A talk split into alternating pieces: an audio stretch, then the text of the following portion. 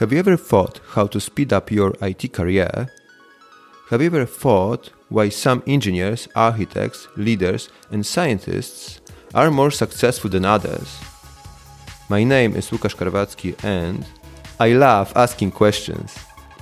I invited here many industry experts with different backgrounds and point of views. This is Engineering Growth Club podcast. Welcome on board.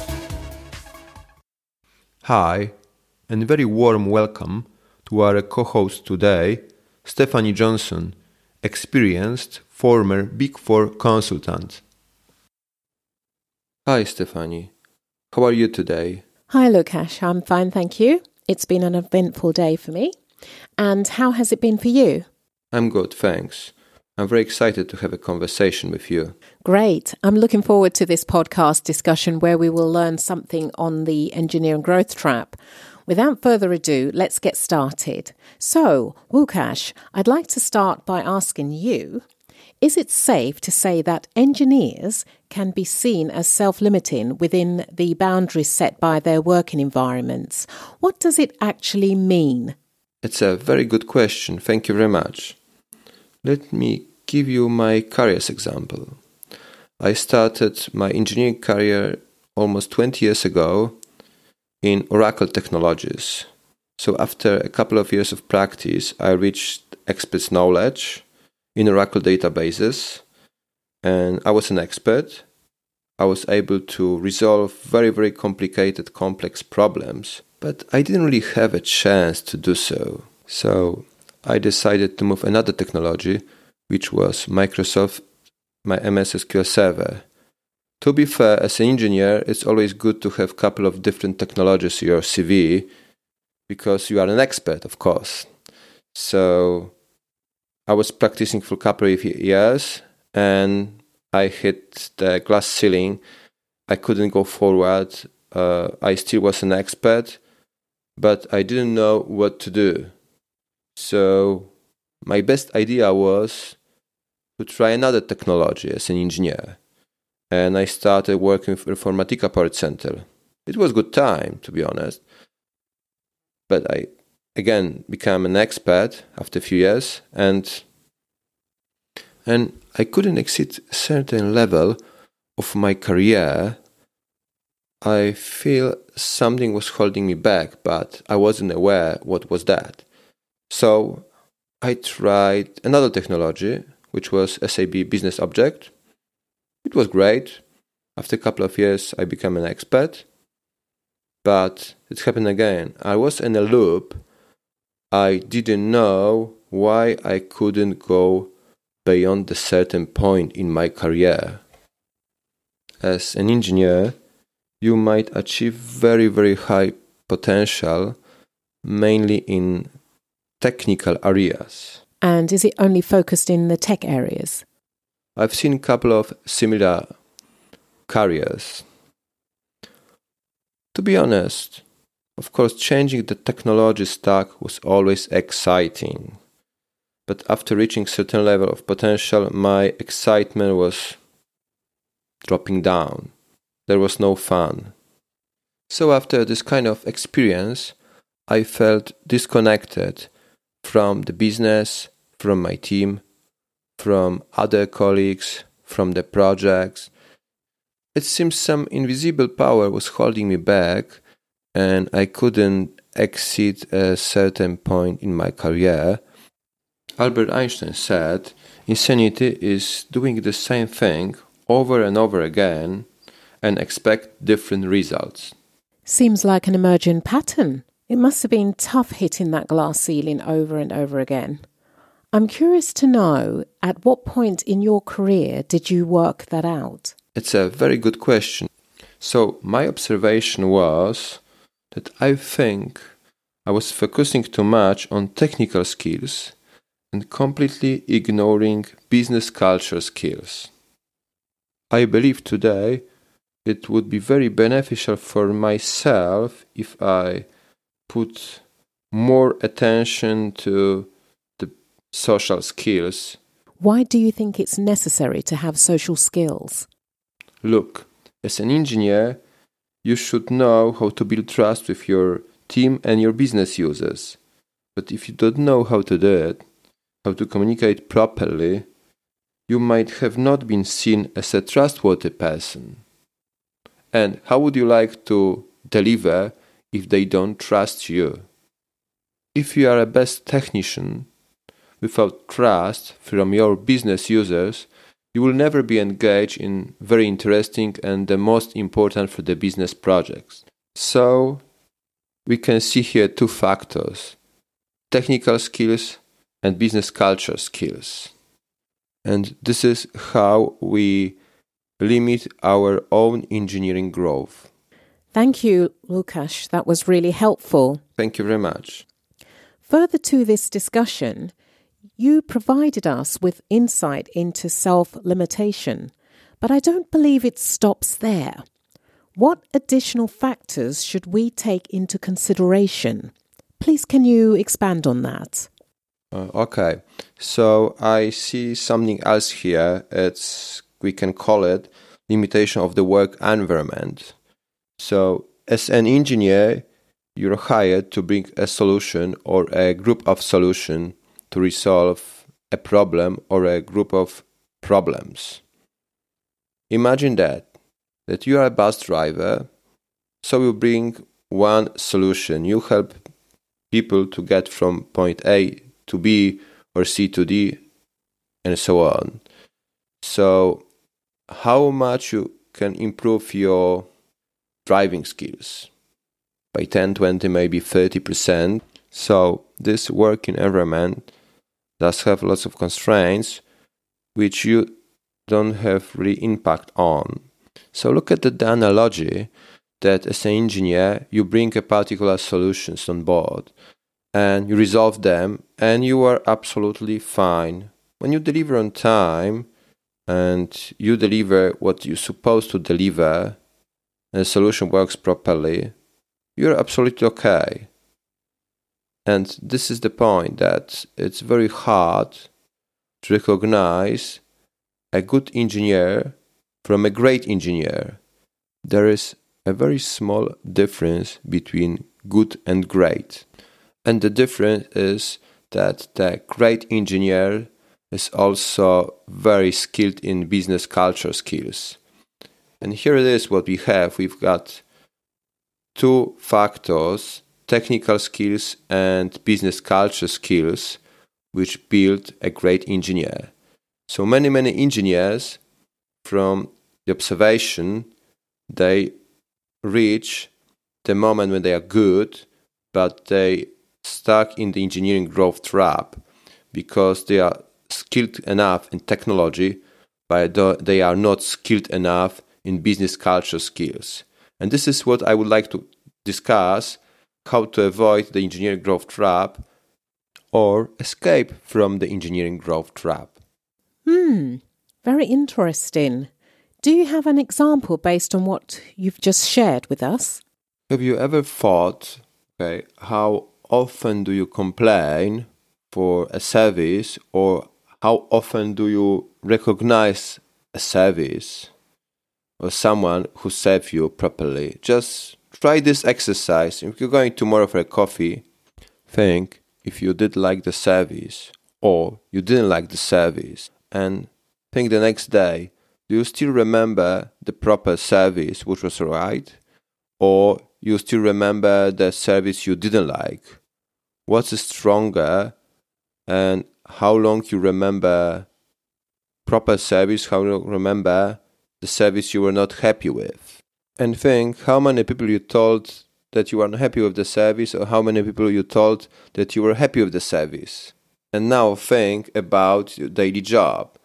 If you deliver on time, you're fine, everything is correct. But if something happened, it's not delivered or doesn't work like it's supposed to work, how many people would know that something went wrong. It doesn't mean that it was your fault or anyone's uh, other fault, but just how quick the information is spread around the business you're working for. It might show you that we treat things as granted because we don't really see the proper quality service, but we are more likely to see something what's going wrong.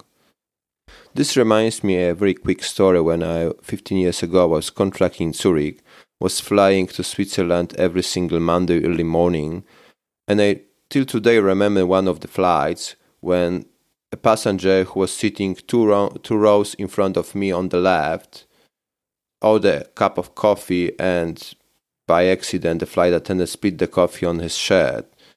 And I still remember how he was complaining what happened to his shirt. Of course, this kind of things can happen on the plane, right? But I don't really remember flights when the service was very good quality and nothing special happened. This is how the brain works. They're more likely to memorize negative experiences than positive experiences. And of course, we are more likely to talk about negative experiences. Let me give you another example. For example, server administrators or cloud administrators. Do you really know their names? Do we really know who they are? Probably not, because the, everything is working smoothly. We only learn that they exist if something goes wrong. So, this is how it works that we treat everything as granted. Thank you, Lukasz, for that insightful information. So, we're not always aware of our subconscious behavior. And because of this mindset, we might not realize the effect it could have on relationships. What does that mean in terms of what you do and in your life? Be aware of your subconscious mind, which judges others' work and which judges your own work. And this is the something you can use to learn better your first reaction and think about this that some people might react in the same way seeing your work. And this might be self limiting environment and self limiting yourself. It works both ways, but it's hidden. And this is how you hit again the glass ceiling because your behavior is completely invisible for you and you don't really know if your behavior, how you work, is acceptable for people who are working with you. Okay, but um, how does one become aware of their subconscious behavior? Every single thing we do in our life, it's steered by subconscious mind. So look at this. We walk in a certain way. We use certain language and of course we work in a certain way and we behave in a certain way and we respond in a certain way. And this is what can help us or sabotage us in private and in career of course. So some certain behaviors which we are not aware of can ruin our reputation in our team or, uh, or our business we are working for, even if we bring extremely high value from the technical perspective. Let me give you one example. A friend of mine, his name is Grant, I met him a couple of years ago. He was the best solution architect I ever met. And actually, he was the best solution architect. He was working for that business in that time.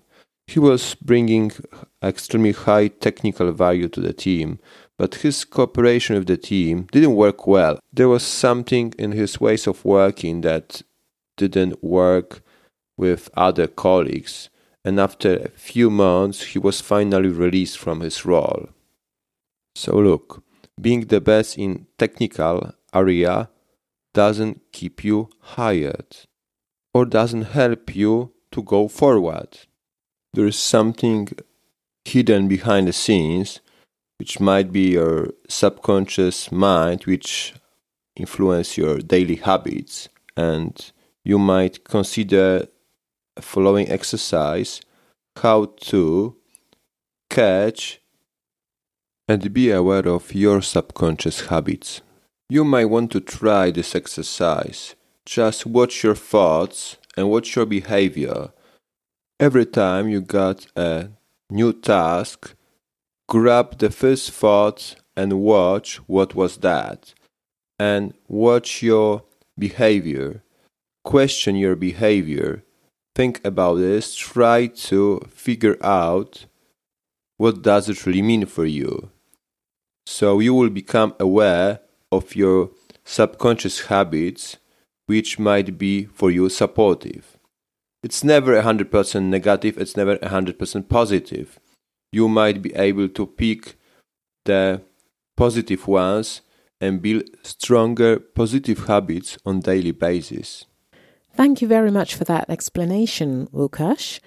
So, finally, to finish off, you mentioned your friend who lost his position because of a lack of business cultural skills. You said to be watchful when you do something new. What other things should we consider apart from self awareness? What's your thoughts?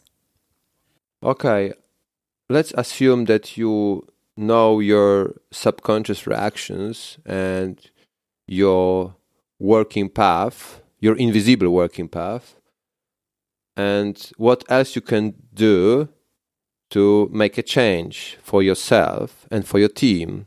And you might consider here studying business culture skills, which day we can split into four different groups. First, communication. Second, listening and understanding. Third, mentoring. And fourth, influence and impact. Going back to communication, you need to know how to translate technical solutions into business language or how to inform your business users what has just been done. There's another thing which is very dangerous. Business language and the technical language, they do have the same naming conventions sometimes, but they might mean something different. So it's worth to make sure that you're talking about the same thing because it's very easy to be misunderstood. Next is listening and understanding. As an engineer, you're supposed to be a very good listener because you need to understand what the problem is and then bring a solution to resolve the problem. And the next one is mentoring juniors. It's very important to teach others how to use technology but also it's worth to pay their attention to business culture skills. And last but not least, it's impact and influence. It's again communication skills. You need to know how to influence other engineers and leaders to deliver proper projects or to choose proper technical solution or to convince them to choose different one. So, well, that's been great, Łukasz, and I think you outlined some fantastic practical steps there. I was particularly blown away by the understanding on invisible, or should I say, subconscious behavior mindset and how it potentially could change our direction in life. So that brings us to the end of our discussion. I'd like to thank you for your time and the fascinating insights you provided on the engineering growth trap. It's been an absolute pleasure speaking with you today, Łukasz. Thank you very much. And it was also a pleasure for me. And I would like to invite you for the next episode with Gosia Sita, personal impact expert. And there is something else. Remember to follow the podcast so you won't miss next episode.